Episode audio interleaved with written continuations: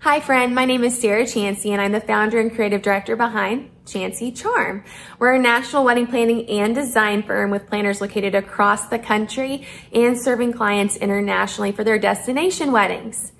I am also a wedding planner mentor and I love, love, love my job. That's why I am so excited to talk to you today about a topic that I think is near and dear to all of our hearts, and that is client tension. So we're booking up a or booking up. We're wrapping up a really great booking season here at Chancey Charm, and we're diving into spring wedding season, and it happens.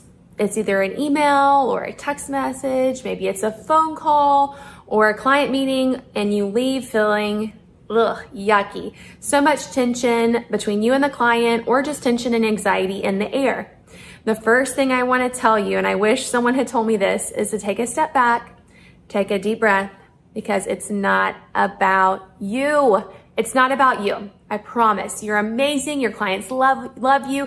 You're serving so many with excellence. Think about all those clients who, after the wedding, they're texting you, emailing you, sending you pictures, telling you how grateful they are for you. You are a rock star. This is not about you, but it might be about unmet expectations. So I don't know about you guys, but I love to go on Pinterest and find recipes. It's one of my favorite things to do.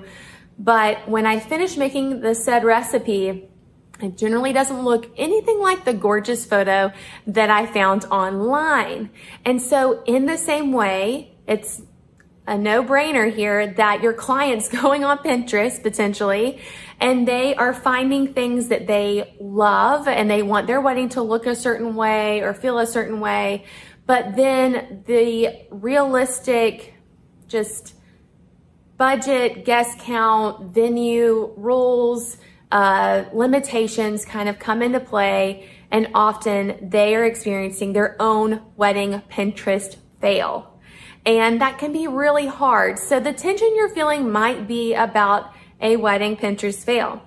It also can be emotional and something that's kind of hidden from you. It might be something going on between them and their fiance, their family, their friends. There's just a myriad of things that can be going on for your client and it's not about you. We all know that planning a wedding is stressful. It's generally stressful for our clients. That's why we have a great job um, that we love is because often we can help alleviate that stress, but sometimes it's just there.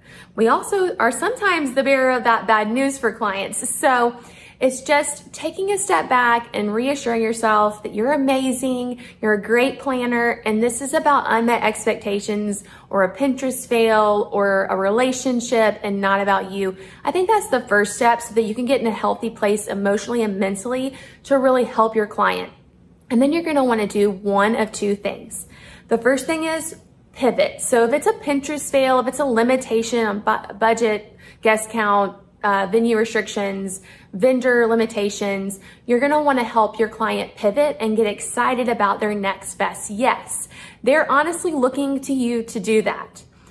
Or if it's some tension because the client's having a hard time with just the process and feeling like it's all moving the right direction and in a timely manner, it might be helpful. And this is something that Skylar on my team came up with, not something I came up with when we had this call and we've kind of as a team started hashing this concept out, she recommended that we print off the timeline and actually physically hand it to our client with a month by month to-do list so that they can see that there is a plan in place and that we're working together on it. Sometimes having that physical paper really helps. So whether your to-do list is on Aisle Planner, which we love and use and adore, or it's on Google Docs or wherever it is, printing that out, letting them see month by month that it's all gonna work out is a really great way to reassure your client that everything's gonna be okay and ease that tension. So you might need to reset boundaries via an email or phone call, expectations, make a pivot. These are all things you can do to alleviate that tension. But the first thing you're gonna wanna do, like I said in the very beginning, is potentially keep these notes on your phone or this video on your phone. So when you leave that meeting, you can get yourself in the right place emotionally by remembering that it's not about you. So I hope that this has been helpful and encouraging for you, especially if you're in the midst of a situation like this, and that you're leaving this video with some action steps and feeling better. I'm rooting for you, friend.